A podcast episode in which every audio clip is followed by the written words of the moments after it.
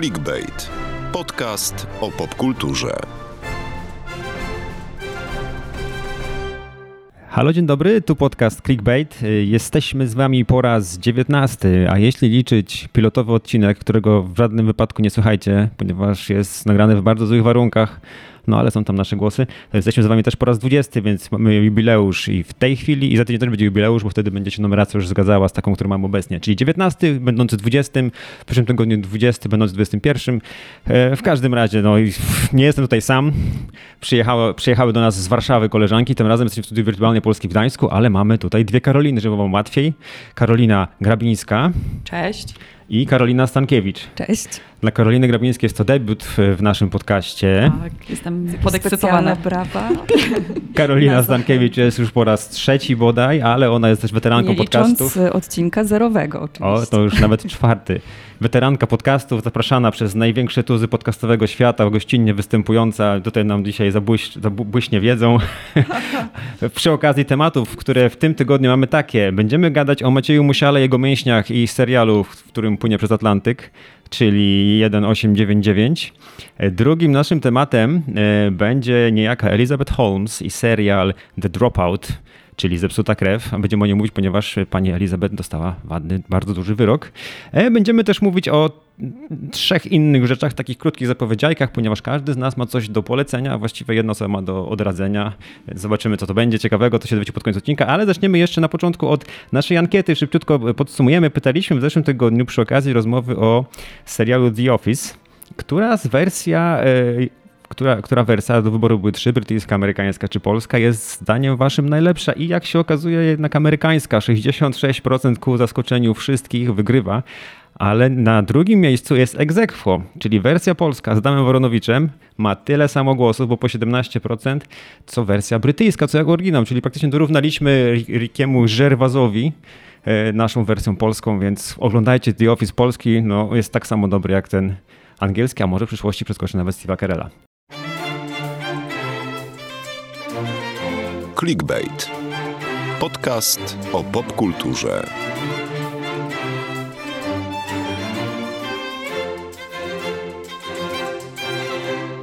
Dobra, no tak, wjechał ten serial 1899, to miał być kolejny wielki hit Netflixa od twórców innego hitu Netflixa, od serialu Dark, który był wyprodukowany za niemieckie pieniądze i podbił cały świat, mówiono o nim bardzo wiele rzeczy, nakręcono kilka sezonów, dyskutuje się o nim nawet do teraz, no i bez tych porównań z Dark nie da się rozmawiać o serialu 1899, no nie da się rozmawiać, ponieważ jest tak samo zagmatwany, przynajmniej na pierwszy rzut oka, tak jak serial Dark. No ale ja serialu Dark nie widziałem. Widziała ten serial właśnie Karolina Stankiewicz. Karolina, jak ty porównasz, który z tych seriali, no właściwie może pewnie Dark jest lepszy, ale czy jest szansa, że dogoni tutaj takim swoim fenomenem ten serial niemiecki?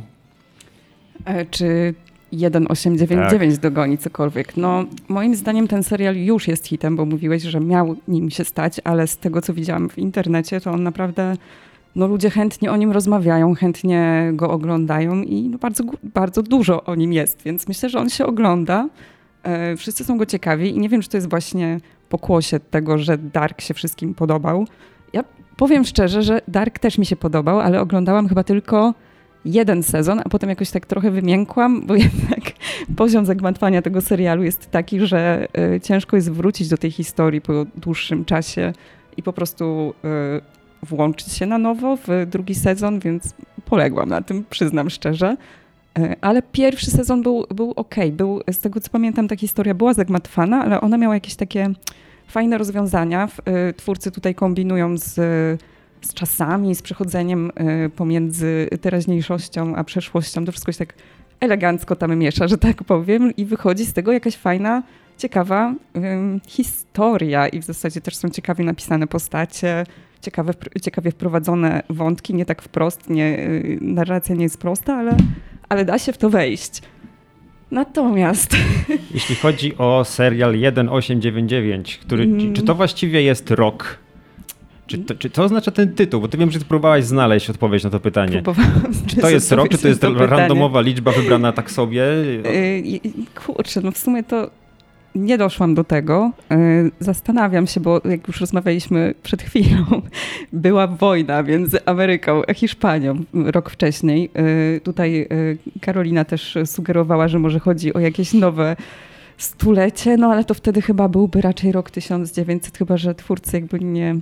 że dla nich jednak ważne jest to zero na końcu, więc postanowili zrobić tutaj ciut wcześniej. Nie mam pojęcia, o co tu chodzi, ale dodałam też 2 dziewiątki do siebie i wyszło mi 18. 18, 18, 18, okej. To jakaś groźna liczba, cyfra. Nie, cyfra nie, to są 2 liczby. Na pierwszy rzut oka te pierwsze odcinki serialu nie są takie zagmatwane jak Dark. Karolina, ty wiem, że jesteś w trakcie oglądania pierwszych tak. tam 4 czy 5 odcinków i czy widzisz po prostu Titanica, tak, który płynie przez Atlantyk i kiedyś tam się gdzieś rozbije. Tak to wygląda trochę dla ciebie? Tak i przyznam szczerze, że na początku mnie to ucieszyło, bo ja z kolei Dark oglądałam 2 sezony chyba, już potem wymiękłam i ja przyznam się publicznie pierwszy raz do tego, ja nie zrozumiałam tego serialu, więc on był tak zagmatwany dla mnie, tam się pogubiłam już w pierwszym sezonie, w drugim nie do końca się odnalazłam, potem to przerwałam, więc jak zobaczyłam te 1899, jakiś statek, nikt nie zmienia się, te postacie są cały czas te same przez pierwsze odcinki, nikt tam nie przechodzi w czasie przeszłym, teraźniejszym i tak dalej, to pomyślałam sobie, taka ulga, takie wielkie uff, że nie będę musiała tak za bardzo nad tym się głowić i faktycznie te pierwsze odcinki tak płyną, trochę za wolno płyną, przyznam też, że przyspieszyłam sobie na Netflixie. No właśnie, one płyną tak wolno jak ten statek, który mam wrażenie, tak. że utknął po prostu. Tak, i to jest takie nużące, ale jak sobie włączyłam to przyspieszenie na 1,5 na Netflixie. Czy to jest max. Tak, to jest max, to przyznam szczerze, że serial zyskuje i trochę się nawet wciągnęłam już teraz, więc polecam. Generalnie ten serial ma problem z tempem troszeczkę faktycznie. Zaczyna się taką dużą ekspozycją, potem mamy przez kolejne 4 odcinki bieganie po statku, szukanie, nie wiem, jednego z bohaterów, przechodzenie z jednego do drugiego. To jeszcze może nie obyczaje wszystkiego, ale tam też znajdują się takie skoki. Troszeczkę mamy pomiędzy jednym a drugim. Nie jest tak, jak, że to nagle będziemy płynąć tylko statkiem. Aha. Przekonasz się, oglądając troszkę dalej.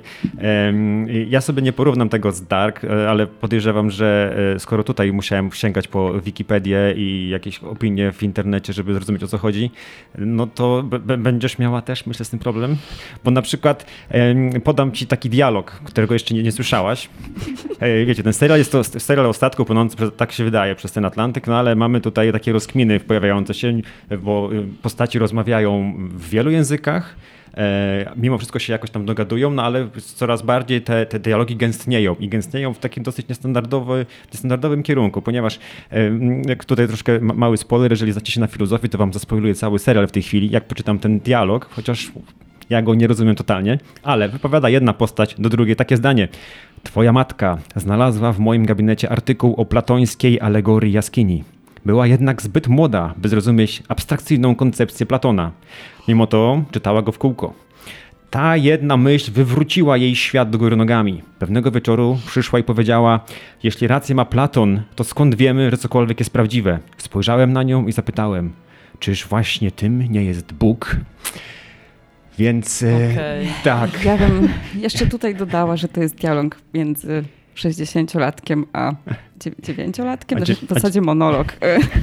Tak, miał być z tego dialog, wyszedł z tego monolog. No mamy tutaj dosyć trudne te sformułowania, ale tutaj to ciekawe i fajne w tym serialu moim zdaniem jest to, że tak jak na takich transatlantykach płynących właśnie między starym a nowym światem na przełomie wieków, mamy wielomiędzynarodową obsadę i oni mówią różnymi językami. I to jest coś takiego odświeżającego jednak, że nie wszystko nagrane jest w tym języku angielskim. No ale jednocześnie trochę też jest to dziwne, nie? Że oni tak między sobą się tak sobie dogadują. Jedna mówi po chińsku, po polsku. Mamy Macieja Musiała, który po polsku mówi, używając wszystkich możliwych znaków diakrytycznych. Jaki to był dialog, Karolina? Coś tam z łopatą i piecem, coś takiego tam było. Tak, że weźcie, trzeba wziąć te łopaty i przekopać coś tam z lewej na prawą i wszyscy wzięli łopaty i nagle kopać. Hiszpan, jakby. Francuz i Chinka rozumieją język polski, tak jakby całe życie się go uczyli. Czyli jedno jest rzeczywiście fajne, ale troszkę też burzy naszą tą wiarygodność. No ale mówimy o tym Macieju Musiale. Jak ten Musiał? Fajny jest? No, Maciej Musiał jest przede wszystkim piękny. Dużo polecam, bo można go tam oglądać długo bez koszulki, to jest bardzo ważne. Pierwsza jego scena jest bez koszulki, tak. Już samo wejście, to jest ej, Polak i wychodzi Maciej Musiał bez koszulki. Tak jak kiedyś tak, polski hydraulik na francuskich plakatach, pamiętam. Tak, więc jest spocony, brudny i ładnie się na to patrzy, fajnie. Natomiast jeśli chodzi o już jego aktorstwo, to ja przyznam, że no tak trochę sztywno dla mnie wypadł na tle innych. No ja właśnie bym się z tym nie zgodziła. Wydaje mi się, że wszyscy wypadają tam strasznie sztywno. Czyli się nie wyróżnia Maciek. No, nie wyróżnia się zupełnie. Wydaje mi się, że możemy odbierać tę jego grę jako sztywną, bo rozumiemy ten język polski. Ja mam wrażenie, że on niestety sam tłumaczył te dialogi z angielskiego, ze scenariusza. No i one po prostu wypadają tak, no nie wiem, nienaturalnie. Nie brzmi to w ogóle jakoś, ten dialog po francusku i po polsku, no naprawdę, to są bardzo dziwne sceny. Z jednej strony jest to ciekawe, ale z drugiej, nie czuć, że to by mogło się w prawdziwym życiu wydarzyć, że mówisz do kogoś, do Francuza po polsku, do ciebie po francusku i świetnie się porozumiewacie bez żadnej gestykulacji, jakby bez bardzo to jest dziwne. Ale mam też wrażenie, że oni wszyscy ci aktorzy są po prostu strasznie nadęci i poważni. I w ogóle cały ten serial jest tak nadęty i poważny i to jest coś, co mnie niestety strasznie bawi. W sensie ja oglądałam ten serial z takim poczuciem, że on ma spory potencjał komediowy. Wymyślałam przezwiska tym postaciom.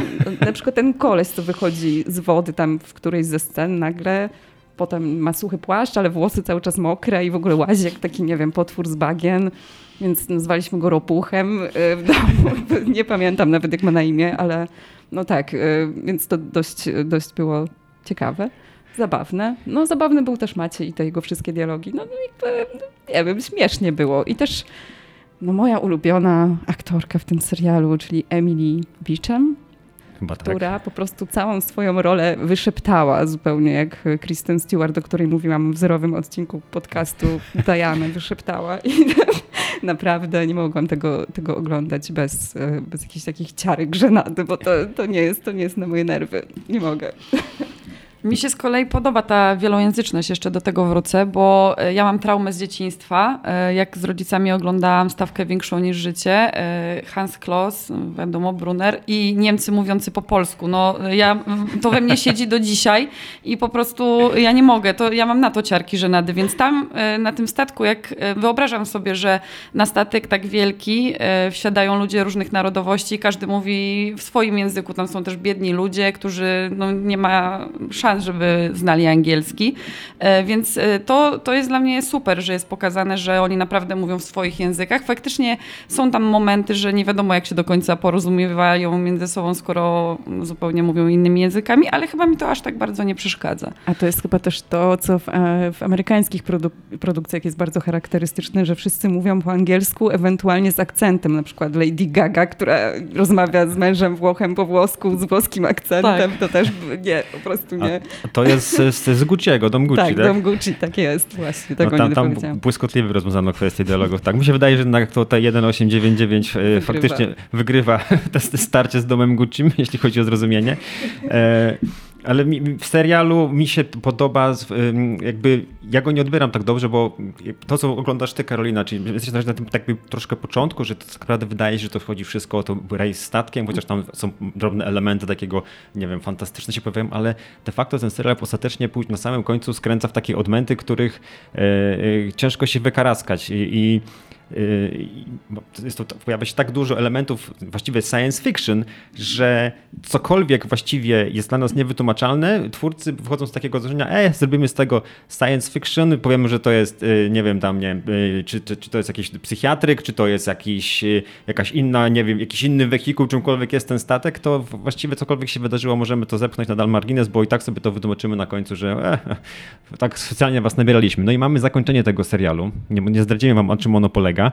Ale na samym końcu okazuje się w ostatnich bodaj 3 minutach, że to, co do tej pory oglądaliśmy w tym serialu, tak naprawdę mogło być jakimkolwiek innym serialem. ponieważ w ostatnich 3 minutach całego serialu następuje taka wolta, że de facto to, co oglądaliśmy wcześniej, moglibyśmy zastąpić jakimkolwiek, moglibyśmy zastąpić światem według kiepskich i dać tą końcówkę i dalej by to miało ręce i nogi, ponieważ tak twórcy właśnie wychodzą z tego zagmatwania, w które nas sami wplątali. I teraz jest takie pytanie, jak oni z tego wybrną? Jak można zrobić od cały właściwie sezon, który tak naprawdę można by go skreślić i puścić wystarczy ostatnie 3 minuty i zrobić z tego praktycznie nowy serial? Karolina, czy tobie to pasuje, taka zmiana, że wychodzimy całościowo z tego, co było, wszystko skreślamy i robimy nowy sezon o czymkolwiek innym, bo tak się zapowiada. To znaczy, powiem tak, że dla mnie ten serial nie dostarczył jakiejś takiej satysfakcji z rozwiązania pewnych zagadek, czy też pewnych zawiłości scenariuszowych, tak jak mówiłeś. Za dużo było tego łażenia w kółko. Mam wrażenie, że oni w kółko przechodzili, dobra, już trochę spoileruję, ale krążyli powiedzmy po tym świecie, który mamy tam przedstawiony, nie tylko na statku. I za mało było takich odpowiedzi na te pytania, że w ogóle jakby o co tu chodzi, skąd to się bierze. Ale to, co ja doceniam w tym serialu paradoksalnie, to jest to, że ci twórcy, tutaj przytaczałeś ten dialog o Platonie na początku, trochę brzmi to dość komicznie i faktycznie też tak wypada w tym serialu, ale ja trochę cenię tych twórców za odwagę, że oni w tych czasach, kiedy wszyscy jesteśmy zajęci tą wojną, tymi inflacjami i mamy jakby dużo takich problemów, które nas dotyczą też bezpośrednio, chociaż są globalne, oni po prostu robią sobie film o filozofii i przypominają nam tak naprawdę, czy też chcą przypomnieć, że mamy coś uniwersalnego, że musimy się zastanawiać wciąż nad tym, co jest rzeczywistością, a co nie jest. Wracają do takich pytań, których ja tego nie rozkminiałam osobiście chyba od liceum, kiedy się jarałam filozofią i Platonem i naprawdę nie sądziłam, że ta wiedza, którą wtedy zdobyłam, te wszystkie kompetencje po przeczytaniu Platona przydadzą mi się do oglądania serialu Netflixa, ale tak właśnie się stało.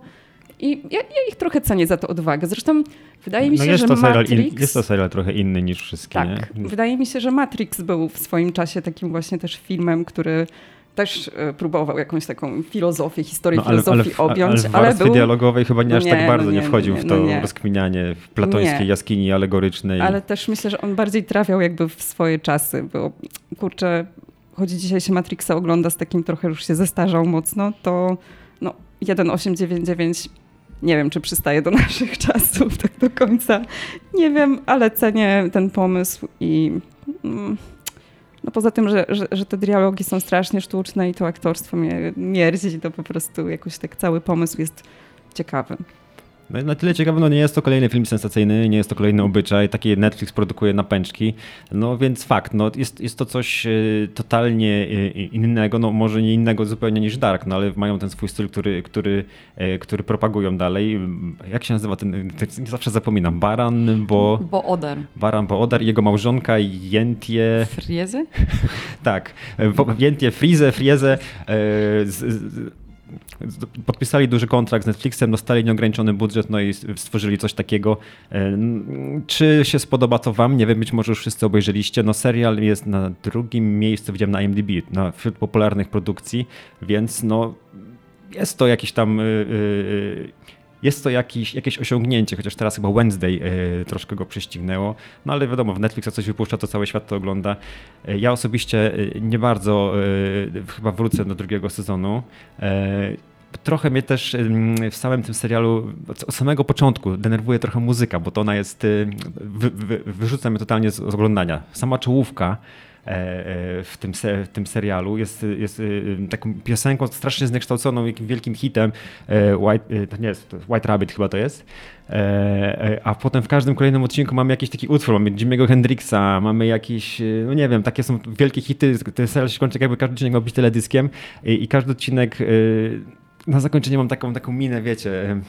Kurde, nie wiem, chyba nie chcę tego dalej oglądać. Tak, ta muzyka moim zdaniem też zupełnie w ogóle nie pasuje do całości. Ten serial jest mroczny, ma taką duszną atmosferę, a ta muzyka jest taka, jakby ktoś sobie nagle wyłączył serial i włączył Spotify'a po prostu. Tak, swoją playlistę po prostu ulubioną. Dokładnie. To w ogóle się nie łączy, więc mi to też przeszkadza w odbiorze. Zwłaszcza, że tych wcześniej mówicie, że wątków humorystycznych nie ma za grosz, a ta muzyka tak wpada, tak jakby miała podkreślić daną scenę zbyt dosłownie, jakimś takim brzmieniem, no jakby zupełnie innej bajki.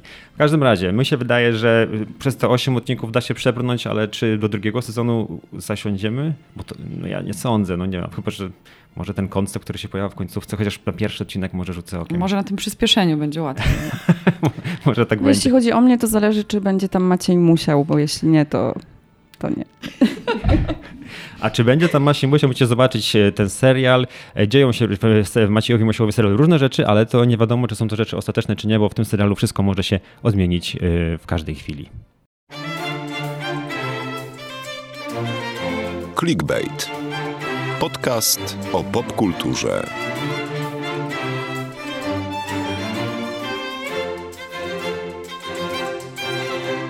Na platformę Disney+, razem z jej premierą, która odbyła się w czerwcu, wjechał serial Zepsuta Krew, The Dropout.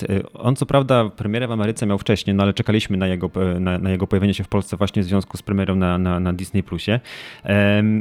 Mówimy o nim dopiero teraz, bo właściwie znalazła się fajny ku temu przyczynek, ponieważ serial The Dropout, Zepsuta Krew oparty jest na autentycznej historii Elizabeth Holmes. To jest taka bizneswoman z Doliny Krzemowej, która chciała być taką kobiecą wersją Steve'a Jobsa, wymyślić coś takiego super przełomowego, zdobyć inwestorów, podbić świat, akurat w tym wypadku medycyny, bo Elizabeth Holmes wymyśliła sobie, że stworzy takie urządzenie elektroniczne robiące testy krwi, z jednej tylko kropli krwi, które dadzą wyniki, tak jakby zamykające to, co trzeba było robić, pobierając krew, nie wiem, nawet w litrach, więc to, tym się miała szczycić, tym zachęciła inwestorów do inwestowania.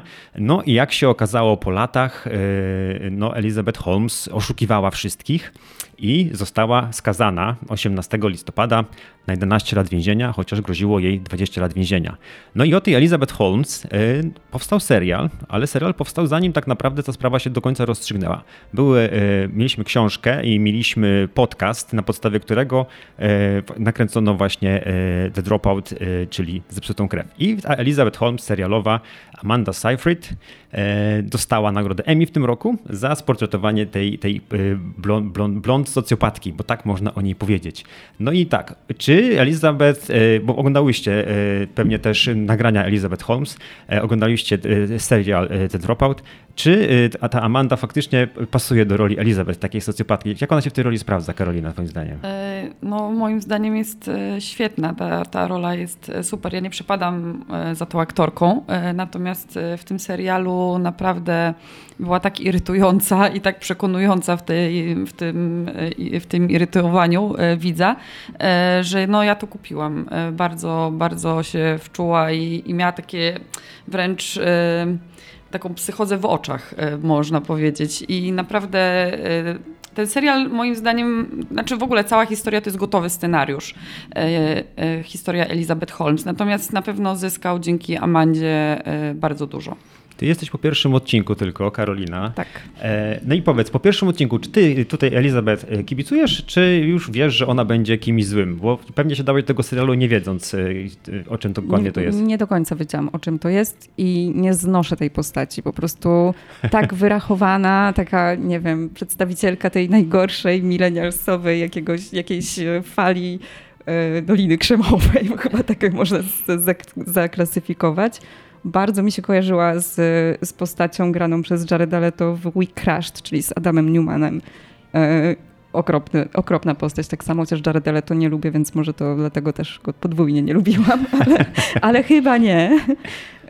No i po prostu jakby nie, od początku już nie kibicuję tej bohaterce i nie mam ochoty tego oglądać. A z drugiej strony jest to zachęcająca historia, ale też jakby mam tutaj kilka pytań i zastrzeżeń, bo po pierwsze zastanawiam się, jak to jest, że ktoś po prostu najpierw sobie wymyśla, będę genialny, będę wielki, będę wspaniały, ale nie ma na to pomysłu. I widzimy laskę, która siedzi z pustym zeszytem i ona myśli, co mogłaby zrobić, żeby być zarobić. Wspaniała. Nagle stać się miliarderką. Jakby, tak, chyba nawet nie chodzi o to, że ona chce te miliony, tylko ona po prostu chce coś osiągnąć, tylko nie wie co.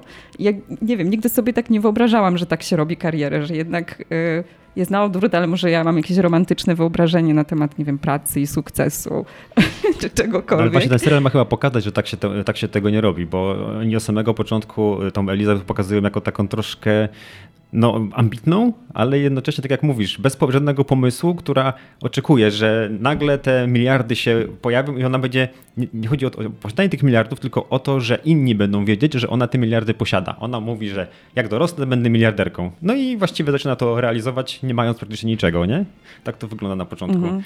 Ale ja też trochę, podziwiam taką jej butność i brak jakiegoś takiej wstydu i pokory, no bo jakby wyobraźcie sobie, że macie 18 lat i mówicie wszystkim, których spotkacie na swojej drodze, że wy będziecie geniuszami i osiągniecie coś wielkiego. Jakby to jest takie strasznie, nie wiem. Dość... Tak, szczególnie, że ona przecież jest pokazane to w serialu, chodzi po tych akademickich profesorach, ma taką scenę z tą panią profesor i przedstawia im ten swój wymyślony super projekt i oni wprost jej mówią, że to się do niczego nie nadaje, to jest okropne, to się nie uda, a ona po prostu to sobie tak tłumaczy, że oni już teraz na tym etapie już chcą, jej zazdroszczą, że to się uda i że ona będzie wielka, więc oni już to wiedzą, więc chcą ją po prostu podkopać i podstawić jej nogę. Więc ona ma bardzo duże takie mniemanie o sobie, nie mając tak naprawdę właśnie pomysłu na to. Możemy to nazwać megalomanią po prostu. Ale ona ma też pomysł, nie tylko taki. Pierwszym takim pomysłem bezpodobnym jest zmiana głosu. To w ogóle jest coś, co bardzo tutaj antagonizowało, powiedzmy, widzów, bo oni nie wierzyli, że Elizabeth Holmes prawdziwa mogła zrobić to samo, co Amanda Seyfried w serialu, a ona robi coś takiego, że jest taka sekwencja w jednym z pierwszych odcinków, kiedy ona do lustra powtarza taką jedną frazę coraz takim głębszym głosem. Może trochę jednak płytszym niż mój, ale faktycznie jak na kobietę to strasznie mocno go moduluje w taki prawie, że bas. Po to robi, żeby uzyskać taki poklask, taki, żeby nabrać takiego... Że będzie taka poważna bardziej. Tak, żeby brali ją bardziej poważnie, bo jak jest 18-latką, to się ma taki jeszcze głosik, wiecie, jak z piosenek Miley Cyrus troszkę, mi się wydaje. A tutaj właśnie ona chce być brana poważnie, więc użyła takiego swojego poważnego głosu, no wszystko próbuje tak sprzedać poważnie, ja jestem panią biznesmen za chwilę. I to się ogląda i z takiej... Wy się teraz śmiejecie, bo ja to robię trochę strasznie tak cheesy, ale tak to brzmi w tym serialu na początku. I ja włączyłem sobie jej głos naprawdę i ona faktycznie tak mówi. Tylko że praktycznie wszystkie nagrania w internecie są z tym jej głębokim głosem. I jedno takie nagranie, które znalazłem, ona kiedyś wzięła udział w jakimś tam podcaście, a propos podcastów, i tam zostały tak pytanie. Ona strasznie tak podekscytowała na chwilę i przez ten ułamek sekundy, przez te 7 czy 8 wyrazów, jej głos prawdziwie był słyszalny. I ona, mając teraz tam około 30, brzmi dalej jak ta 18-latka. Więc ona faktycznie ten głos modulowała. Ale w serialu to się ogląda takim, z takim zażenowaniem po prostu. Jak tak można w ogóle coś takiego wymyślić, w taki sposób podejść do tej sprawy, nie? Ale mam wrażenie, że to, co mówicie, bo ja jakby jakoś, nie wiem, nie wyłapałam tej sceny, może na niej zasnęłam, albo nie było jej w pierwszym odcinku. Nie, w pierwszym jej nie było, ona się dopiero pojawia, tak. Dobrze, o czym mówicie, przywodzi mi na myśl te wszystkie podręczniki do, wiecie, jak osiągnąć sukces. I tam jest coś takiego, że głos ma znaczenie, że kolor koszuli ma znaczenie, że coś tam. Więc być może ona po prostu sama była tym swoim najlepszym produktem, nic nie wymyśliła, ale jakby pracowała nad sobą i nad swoją prezencją. Może właśnie o to chodzi, w tym całym biznesie, tylko po prostu ktoś się zorientował, że jest z kamerką. Ale chyba nie zadałam tego, nie rozmawialiśmy o mojej drugiej wątpliwości. Jakiej? Bo ona się boi igieł, prawda? No jak tak, pobrać te dwie krople krwi bez igły? Z palca. Ona ma ten pomysł, że z palca i że to nie będzie tak bolało, jakby miała pobrać do wszystkich badań po kilka litrów. No rozumiem, ale tak czy siak ta igła chyba się musi pojawić, więc jakby... nie wiem. Wymyśliła coś takiego, co jednocześnie pozwala jej walczyć ze swoimi słabościami, a jednocześnie pomaga też innym właśnie, żeby to w jakiś sposób... Generalnie pomysł na Teranosa, jeśli faktycznie ten wynalazek był zarąbisty. Tak.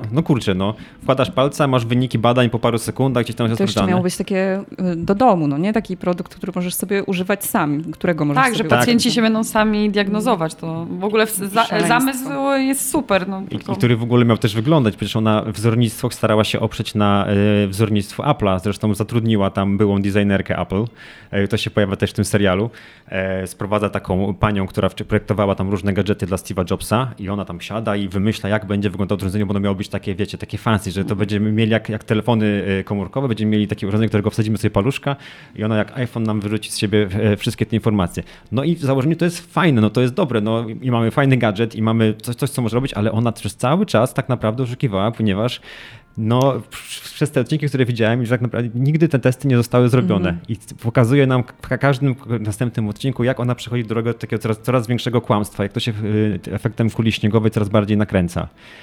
No, tak naprawdę to być może ma fajny produkt do sprzedawania na Amazonie, ale nie, żeby, nie wiem, oszukiwać na miliony ludzi. Tak, najgorsze w tym wszystkim, no oprócz oczywiście pieniędzy, które stracili inwestorzy, ale dla mnie gorsze jest to, że no, ci pacjenci w to uwierzyli i po prostu ona oszukiwała ludzi. Co gorsza, z tych badań, które wychodziły z tego pobrania, wychodziły po prostu sfałszowane wyniki, więc pacjent nawet jak był chory, to mógł z tego wywnioskować, że jest zdrowy albo odwrotnie. No, to po prostu już jest krzywda ludzka, ktoś komuś mogła zrobić poważne krzywdę. Bo ona dawała nadzieję. Tam są takie sceny w serialu, jak ona spotyka się z pacjentami już tak śmiertelnie chorymi na raka. Jest tam jej ten taki pomocnik, który właśnie ma takie wyrzuty sumienia, że oni dają taką nadzieję tymi testami, że coś się będzie zmieniało, a ona jakby w ogóle na to nie zwraca uwagi. Taka typowa socjopatka, ona wie, takie szeroko otwarte oczy, że tak, zrobimy to teraz to i będziemy mieli z tego dużo pieniędzy. No niewygodnie się to ogląda, i to tak samo fajnie jest w tym serialu też zrobione, jak oni przesłuchują tą Elizabeth i to są jakby nagrania, które jakby można jeden do jednego obok siebie postawić. Amanda i ta Elizabeth identycznie właśnie na te pytania odpowiadają i to jest właśnie taki myk właśnie paradokumentalny troszeczkę, ale to jest właśnie największą fascynacją, to oglądałem. Nie sceny z nią, tylko właśnie te sceny takich nagrań, które one pokazywały tą prawdziwą stronę właśnie Elizabeth Holmes. Coś miałem jeszcze dodać. Ale w serialu serial trochę ma podgórkę, bo nie wiem, czy widziałyście, że na Disney+ jest inny taki serial, nazywa się Dopesick, czyli Lekomania, z Michaelem Keatonem. Jakby te seriale dwa poruszają podobny temat, czyli generalnie jakiejś takiej próby zbicia kasy na rynku medycznym. I zarówno Michael Keaton, jak i Amanda dostali za te nagrody, za swoje role nagrody Emmy. I tutaj właśnie mówi się, też ten Dopesick, bo patrzymy na jego ocenę na IMDb, ma 8,6, czyli prawie jak Sopranos praktycznie. Sam Dopesick ma tylko 7,5, ale mi osobiście lepiej oglądało się właśnie ten Dopesick, lepiej mi się oglądało Amandę w Zepsutej krwi, niż ten taki bardzo chwalony serial właśnie, który tam trwa, rozgrywa się na przestrzeni 30 lat, bo Dopesick chodzi o epidemię opioidów w Stanach Zjednoczonych, więc to musi być pokazany każdy element po każdym. A tutaj mamy jedną postać, która troszkę może wkurzać, nie wkurzać, ale jednak ogląda się lepiej, nie? Ty też chyba, Karolina, mówisz, że to fajne były seriale. Tak, bo on właśnie, no ta historia jest w ogóle ciekawa i ten serial faktycznie tak płynie. Nie widziałam tego drugiego, tam gra Michael Keaton, więc wzięłam sobie od razu, wprowadziłam na listę, bo bardzo lubię i pewnie obejrzę, ale tutaj ta Zepsuta krew faktycznie jest takim... Trochę ciężko uwierzyć, że to się wydarzyło naprawdę. Tak, dokładnie to. I dlatego też się tak ogląda z taką fascynacją, że no jak to jakaś młoda dziewczyna po prostu wparowała tam na ten rynek i wszystkich oszukała. To naprawdę były postaci nie takie wzięte z ulicy, z łapanki, tylko ona oszukała czołowych biznesmenów, czołowych jakichś polityków, Ruperta Mardocha. Tak, były szef Pentagonu. Dokładnie. Potem byli ci szefowie dyplomaty, Henry Kissinger się pojawia w ogóle, więc udało jej się po prostu zwieść wszystkich. No i groziło jej 20 lat, dostała tylko 11, więc w sumie może się cieszyć chyba, nie? Tak, a co właśnie takie śmieszne, no nie, to nie jest śmieszne, paradoksalnie właśnie odrzucili te zarzuty o okłamywaniu pacjentów. Ona dostała te 11 lat za oszukanie inwestorów, za wyłudzenie pieniędzy, natomiast ta część taka no, ważniejsza w mojej opinii, no to została jednak uniewinniona z tamtych zarzutów. To jest bardzo dziwne, biorąc pod uwagę to, ile lat dostają mordercy czy gwałciciele. Naprawdę 11 lat to jest chyba sporo, chociaż no, pewnie nie mi to oceniać do końca. Ale to może związane jest z tym, że tak naprawdę ta maszyna testująca krew nigdy tak nie zdobyła takiej szerokiej popularności, że pierwsze takie te pozwy pojawiły się właśnie ze strony właśnie inwestorów. Firma była wyceniana, ten Theranos cały, na $9 miliardów aż, ale w 2018 już po prostu zniknęła z rynku. Tak. Tak po prostu nie ma jej, od 4 lat praktycznie nie istnieje, więc może to o to chodziło, że... Że to nie była aż taka szkodliwość społeczna nie po zaszkodziło, prostu. Bo jednak nie ginęli przez nią pacjenci, jakby sprzedawała nadzieję, ale no nie truła nikogo, tak? W przeciwieństwie do tego serialu właśnie Lekomania, Dopesick, gdzie faktycznie pacjenci dostają opioidy sprzedawane jako zwykłe leki przeciwbólowe, nie? I dlatego tam się uzależniają. I to była gruba sprawa. Zresztą możliwe, że podobnie się skończy jakimiś takimi dużymi karami. Drugiego sezonu chyba nie będzie tutaj, nie? No, z więzienia może coś wymyśli w więzieniu i... Wy mówicie o Dopesick, a mi jeszcze przychodzi do głowy ten serial o Annie Sorokin, która też oszukiwała na hajs, co prawda do własnych korzyści tylko i wyłącznie, bo nie chciała, coś tam chciała osiągnąć, już nie pamiętam. Ale raczej taką chciała być gwiazdą. Tak, bardziej chciała być gwiazdą i zastanawiam się, czy, bo po tamtym serialu chyba Anna zyskała jakąś popularność ogromną i zastanawiam się, czy tutaj też nie będzie tego przypadku, że po prostu Elizabeth nagle będzie miała miliony followersów na Instagramie i po prostu zarobi te miliony, bo tak.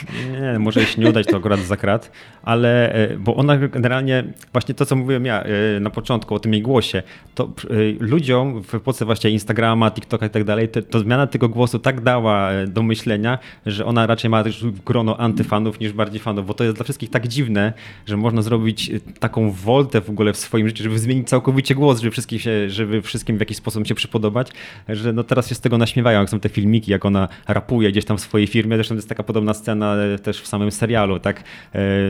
Dziesiątki tysięcy komentarzy na samym YouTubie, tylko do tego nawiązujące, jak bardzo ona potrafiła sprzedać samą siebie, zaprzedać właściwie samą siebie, żeby coś osiągnąć, a jednocześnie wszystkich szukać. No w każdym razie polecamy chyba, Polecamy, Karoli też. No dobra, może dam szansę. Obejrzyj, fajna jest muzyka. Missy Elliott, jak się pojawia piosenka, bo w pierwszym odcinku jest. Fajne są takie traki, jak ona się tak nakręca tymi to akurat muzyka jest dobra na super. W przeciwieństwie do serialu 1899, tutaj muzyka naprawdę pasuje i jest taka właśnie wypuszczane największe hity z tych kolejnych lat, kiedy Elizabeth Holmes działała. Ja mam na playliście kilka utworów już zapisanych. Dobrze. Oglądaj. Pooglądam.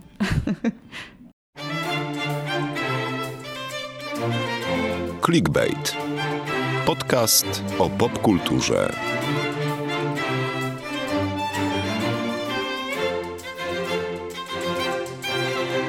Podobnie jak w zeszłym tygodniu postanowiliśmy wam jeszcze polecić 3 rzeczy. Polecić albo nie polecić, to zależy kto co przyniósł do naszego podcastu dzisiejszego. Tym razem poświęcimy mniej więcej 3 minuty na każdy z tych, trochę skrócimy. 3 minuty tylko dlatego, że każdy z nas widział to co chcę tutaj o czym opowiedzieć, widział samodzielnie, więc nie będziemy się komuś wcinać w to, co ma do powiedzenia, no chyba, że będą to tezy dość kontrowersyjne. Postanowiłem poprosić Karolinę Grawińską o to, by powiedziała nam o swoim odradzaczku, rzeczy do odradzenia, czy jednak do polecenia? Właśnie na początku myślałam, że będę to odradzać, a potem tak stwierdziłam, że nie do końca. Chodzi o film Don't Worry Darling, czyli w tłumaczeniu na polski Nie martw się kochanie. W kinach ten film był we wrześniu, natomiast teraz miał premierę na HBO i obejrzałam go dosłownie kilka dni temu. Główny zarzut jest taki, że to jest bardzo wtórne, no bo mamy miasteczko idealnych ludzi, idealne jest to miasteczko i tak naprawdę jest pokazany taki perfekcyjny świat. No, wiele razy to widzieliśmy w wielu filmach. Mniej więcej wiemy, jak to się skończy, bo wiadomo, że coś takiego jak idealny świat nie istnieje i że za chwilę się pojawią tam jakieś rysy, ktoś będzie dochodził do tego i faktycznie to wszystko idzie właśnie dokładnie w tym trybie. Więc to jest bardzo wtórne. Ogląda to się dobrze, bo to jest ładny obrazek, ładni aktorzy. Natomiast nie ma tam żadnych zaskoczeń, to jest raczej takie do obejrzenia, jak się komuś chce spać, to sobie włączy i jak przyśnie, to też nic nie straci. To jest jakiś film obyczajowy, rozumiem. To jest film obyczajowy, dokładnie. Taki, no może trochę taki thriller momentami, ale no, też człowiek nie ma się tam za bardzo czego bać. Natomiast moim zdaniem znacznie ciekawsze od samego filmu jest to, co się wydarzyło w kulisach. W ogóle o tych kulisach super jakby powstał film. Bo po prostu ja sobie to nawet wynotowałam, bo tam się działo co chwila coś. Więc reżyserką tego filmu jest Olivia Wilde i ona zatrudniła do głównych ról Shia LaBeoufa oraz Florence Pugh. Piu, czyta się tak, piu. No dobrze. Więc oni tam już weszli na plan i nagle okazało się, że jednak Shia, jak wiemy, jest niebezpiecznym człowiekiem. I śmierdzi. Więc... Ale to jest prawda, dlatego się wtrącę szybciutko, bo Shia do ról się nie myje, żeby oddać swoje, na przykład jak był film Fury o czołgu, to Shia nie mył się tam przez kilka tygodni, żeby oddać ten smród czołgowy i motor to przeszkadzało, więc tak, okay. To dlatego. Znaczy tutaj chyba bardziej przeszkadzało to, że było oskarżone po prostu o przemoc i pojawiło się oświadczenie, że no to nie śmierdzi. Olivia go po prostu zwalnia. Natomiast on z kolei wydał oświadczenie, że to nie ona go zwolniła, tylko on sam zrezygnował i już to był pierwszy konflikt. Potem Olivia zatrudniła Harry'ego Stylesa, takiego piosenkarza, nie wiem czy znacie. Co słyszeliśmy. I ta postać już dużo bardziej pasowała pani reżyser do tego stopnia, że na planie tego filmu nawiązał się romans, ona się rozwiodła, rozstała ze swoim partnerem, z którym ma 2 dzieci. Czekaj, pani reżyser się rozwiodła? Czy? Tak, pani reżyser, Oliwia. No i ten Harry tam zawrócił w głowie do tego stopnia, że z kolei grająca główną rolę w tym filmie Florence twierdziła, że Oliwię znacznie bardziej od reżyserowania interesował Harry i oni w ogóle znikali gdzieś na planie. Tam w ogóle nie było żadnej... No, nie było takiej pracy, tylko była praca w podgrupach, tak jakby. No miłość po prostu. No po prostu to była miłość. To się tak nazywa, praca w podgrupach. Tak, nowy synonim. To zrodziło konflikt pomiędzy Oliwią a Florence. Z kolei na festiwalu w Wenecji, gdzie ten film był pokazywany, okazało się, że jest również konflikt pomiędzy głównymi męskimi postaciami, czyli między Harrym Stylesem a Chrisem Pinem. Krzysiu Sosna. Tak, i z kolei tam mówiło się dużo o tym, że jak panowie usiedli koło siebie, żeby zobaczyć na premierze film, to jeden opluł drugiego. I naprawdę były filmiki na stopklatkach, ludzie zwalniali, czy naprawdę tak, analizowali, czy naprawdę Harry opluł kolegę, czy nie opluł. No po prostu uważam, że nakręcenie filmu o tych kulisach byłoby fantastyczne. Natomiast z takich rzeczy bardzo na plus do samego filmu, no to fantastyczna jest Florence. Jest po prostu niewiarygodna. W ogóle tą rolę miała zagrać najpierw Olivia, czyli pani reżyser. Natomiast potem sama zrezygnowała i zatrudniła na to miejsce Florence. Myślę, że to był świetny wybór. Ale przecież to miała taki fajny wytrych, nie? Do tego. Przecież mogła grać tą postać, a tam sceny łóżkowe, Harry tak, no myślę, że właśnie Florence się odbywają. Myślę, że może potem tego żałowała, jak już Harry został zatrudniony, bo Florence z Harry mają tam naprawdę bardzo gorące sceny, więc Olivia musiała też się temu przyglądać, jak już skończyła swoje sceny za kulisami z Harrym. Dokładnie, więc tam się bardzo dużo działo wokół, mniej się dzieje w samym filmie, dlatego tak nie do końca jestem przekonana, czego polecam. No, na pewno świetna Florence, ten świat jest taki przerysowany i dobrze się to ogląda, ale to nie jest coś, co ze mną zostanie na długo, może tak bym powiedziała. A ja mam tytuł, co prawda już trochę późno, ale przyszedł mi do głowy na początku, tylko nie chciałam cię przerywać. Mam tytuł filmu zza kulis, kiedy Harry opluł Sally. Dokładnie, no właśnie. Tak mogłoby to być. Ale jak już zabrałaś głos Karolina teraz, to może powiesz o swojej propozycji dla nas. Co ciekawego widziałaś ostatnio i proponujesz i nam, i słuchaczom tego podcastu? Powiem, chociaż przyznam szczerze, że ja największą przyjemność z tego filmu czerpałam tylko chyba głównie z tego, że nie miałam pojęcia, na jaki film idę. Wiem, że było o nim mnóstwo wszędzie napisane i prawdopodobnie już mieliście okazję coś przeczytać, ale jeśli nie, to postaram się nie mówić, o czym jest ten film dla tej grupy osób, które nie czytały i polecam pójść po prostu z marszu. Będzie to duże zaskoczenie. A mówię o filmie Bones and All, czyli do ostatniej kości. Powiem tak, to jest nietypowa historia miłosna. I... no cóż, jest tam. Tam romansów to widzieliśmy. A krew jest, no okej, już ciekawiej. Jest krew. Jest Timothy Chalamet i młoda aktorka Taylor Russell, która jest moim zdaniem o wiele lepsza od tego Timothy'ego, bo skoro mówię o kontrowersjach, ja nie chcę mówić, o czym ten film jest do końca. To jest też trochę kino drogi, mogę tyle powiedzieć. Trochę taka baśń dla dorosłych o miłości. No ale jest zaskakująca i trzeba się troszkę przygotować na tę krew właśnie. Okej, dużo krwi, ale więcej nie powiem. No tak, no miłość, krew to blisko siebie. Ale czemu o Timothego tak wspomniałaś? Co z nim jest tak w tym kontrowersje. Filmie? No mów.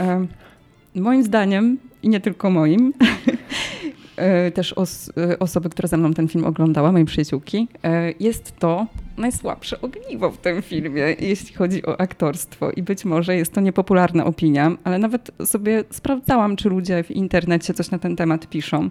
Jest mnóstwo rankingów przecenionych, przereklamowanych aktorów z Hollywood i Timothy zajmuje tam bardzo wysokie miejsca.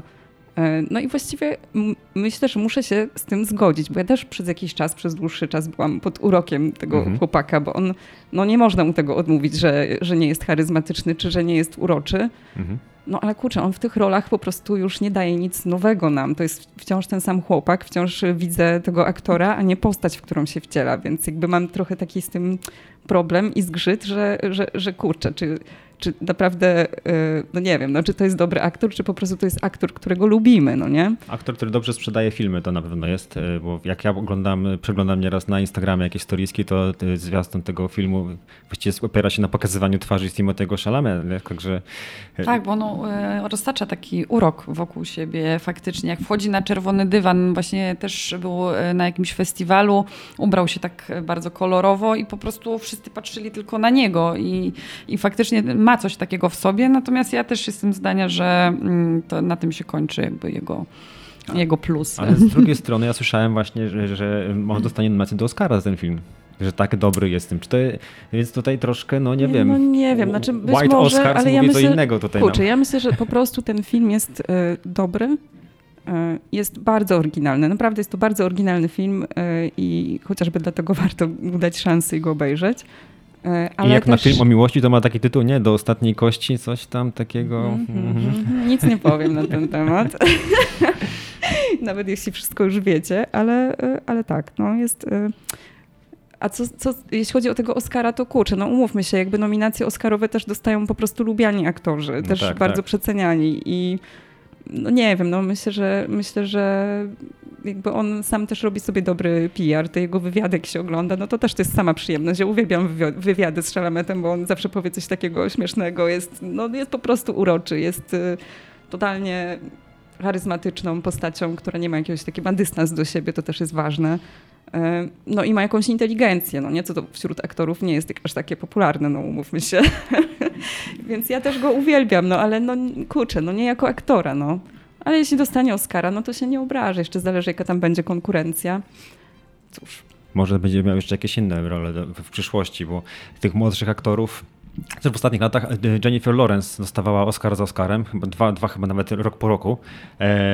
Mówili, że jest taką wielką wschodzącą gwiazdą, a teraz też wysuwają, że jest przereklamowana, nie umie w ogóle grać. W ogóle Jennifer Lawrence, weźcie mi z tym, to jest wieśniara. No, ona nigdy nie umiała grać. Ale dwa Oscary ma. No i się potknęła dwa razy chyba, no nie? No była taka urocza na tych Oscarach. No to tak jak to jest taka damska wersja Timothy'ego. A z kolei Oscar, ja powiem teraz od siebie może, Gary Oldman, który nominacji miał pełno, dostał Oscara dopiero za rolę Winstona Churchilla. Obejrzałem z nim serial ostatnio, ponieważ trafiło mi się w ogóle 2 miesiące za darmo w Apple TV+, jak chcecie skorzystać. Do 2 grudnia jeszcze można sobie za darmo, poszukajcie sobie Apple TV+, Selena Gomez promo. Można sobie na 2 miesiące wykupić, dostać za darmo Apple TV+. I tam są fajne seriale na Apple TV. Między innymi w tym roku rozmawialiśmy o serialu Severance, czyli Rozdzielenie, a ja obejrzałem jeszcze ostatnio Slow Horses. W ogóle tytuł taki, że no myślałem sobie, co to ma być, nie? Tytuł polski Kulawe konie, nie? Co to? Western. Jezu, najgorzej. Western. Kocham western. Film o hodowcy, stadnina koni i tak dalej, a okazuje się, że to jest super taki 6-odcinkowy właściwie, szpiegowski i właściwie to oczywiście dramat, ale ten film nie jest... western? Nie. To jest totalnie kino szpiegowskie. Mamy tutaj taką komórkę brytyjskiego wywiadu MI5. To są takie grupa takich troszkę sypchniętych na margines osób, które coś przeskrobały sobie w MI5 i zostały takie tymczasowe zesłanie. Trafiają pod skrzydła takiego weterana służby wywiadowczej i w niego wciela się właśnie Gary Oldman i Gary Oldman to jest po prostu kosmos. To jest, nie wiem, czy to nie jest jego najlepsza rola w karierze. On sam zresztą mówi, że to jest jego ostatnia rola, ponieważ ostatnio powiedział, że będzie przychodził na emeryturę, ale Gary Oldman jest... nie jest Garym Oldmanem. To po prostu jest ta postać, którą mamy w tym serialu. Jest gra takiego właśnie agenta, który jest pogardza innymi, ma tysiące takich one-linerów, ale nie takich czerstwych. On autentycznie jest zabawny, dogryza każdemu. Ma takie podejście, jak zapala papierosa, wykłada nogi na stół z dziurawą skarpetą. Po prostu czujesz, że to nie jest Gary Oldman, to jest po prostu postać, którą on sobie kreuje. Ogląda się go z taką fascynacją. Ja nigdy jeszcze nie miałem, żeby postać serialu w taki sposób mnie magnetyzowała. Po prostu jest magnetyczny. On się pojawia na ekranie i coś zawsze fajnego się dzieje. Generalnie on to tak gra tego jakby opiekuna tych wyrzutków, no ale ta jego komórka oczywiście zostaje wplątana w jakąś taką akcję wywiadowczą na terenie Wielkiej Brytanii, bo chodzi o porwanie przez grupę białych ekstremistów takiego chłopaka, który wygląda na Pakistańczyka, ale urodził się już w Londynie i ta grupa takich tych ekstremistów prawicowych temu chłopcu chcą odciąć głowę przed kamerami i oni generalnie muszą to odnaleźć. Jest taki wyścig z czasem. Gary Oldman ma pod sobą takich agentów, którzy między innymi jest tam Olivia Cook, którą znamy ostatnio z serialu Ród Smoka. Mamy też tam Kristen Scott Thomas, która jest znaną aktorką, głównie filmową, ale pojawia się też w tym serialu. Ona tam gra szefową w ogóle całej tej agencji wywiadowczej. I mamy też Jacka Lowdena, który pojawił się w Dunkierce. Między innymi może go kojarzycie. W Dunkierce był jednym z tych żołnierzy, którzy tam walczyli. Super, wartka akcja. Naprawdę kosmiczne dialogi. No i Gary Oldman, do którego tak się patrzy, że jak to będzie jego ostatnia rola, to jest moim zdaniem jego opus magnum. Nigdy tak dobry Gary Oldman nie był jak w tej roli. Więc naprawdę polecam. Zawsze za free 2 miesiące. Zachęciłeś, ta twoja mina, to nawet przekonuje mnie, tak, nie widzicie tej miny, ale to jest naprawdę ekscytacja na twarzy i miłość do Gary'ego Oldmana. I tak, nawet jeśli to nie jest western, to zobaczę. No. Nie, słuchajcie, to ma ocenę na IMDb, ma tylko, sobie spojrzeć od razu, w tej chwili ma 7,7, więc to nie jest jakaś duża ocena, zwłaszcza, że tam mówiliśmy o serialach, które mają ponad 9. I ja też troszkę ignorowałem to przez tytuł, przez tą ocenę, ale porozmawiałem właśnie z koleżanką w warszawskim biurze wirtualnej Polski, ona mi powiedziała, obejrzyj to, spróbuj to, zacznij oglądać. I po pierwszym odcinku, w ogóle pierwsza scena, która trwa tam sekwencja 5-10 minut, jest strasznie trzyma w napięciu, wygląda jak będzie nowy Mission Impossible, ale zaraz potem zrobić tak śmiesznie, tak po prostu w niestandardowe strony ten serial skręca, mimo że scenariusz miejscami jest no taki, że troszkę pretekstowy, oni idą z jednego miejsca do drugiego, coś tam zrobią i tak dalej, ale poziomem dialogów i właśnie Garym Oldmanem no po prostu wszystko kradnie, nie? Naprawdę wam się spodoba. Jeżeli Gary Oldman do was przemawia, to totalnie powinniście to obejrzeć, naprawdę. Tak będzie. Będzie? Dobra, to poleciliśmy już wszystko. Teraz polecimy słuchać nas za 2 tygodnie w naszym odcinku już de facto 20, bo dzisiaj był 19. Tak, a możecie nas słuchać oczywiście w tych samych miejscach, o których mówimy wam nieustannie, czyli Apple Podcast, Google Podcast, Spotify, Open FM. No nie wiem, może nas kiedyś nawet w radiu słyszycie, jak będziemy tak się sprawdzać. Może nam się uda. Możecie nas przeczytać wiadomości na niechuchaj@gropowy.pl. Możecie nas głosować na Spotify'u, na Apple'u, żebyśmy zwali 5-10 tysięcy gwiazdek, żebyśmy byli bardziej słuchani i tak dalej. Co tylko chcecie, jesteśmy do waszych usług, a tymczasem się żegnamy, a w przyszłym tygodniu już nieco w innym składzie, bo Warszawa odjeżdża, Gdańsk zostaje sam. Tak, a było tak miło. Było bardzo miło. Dziękujemy bardzo. Cześć. Cześć.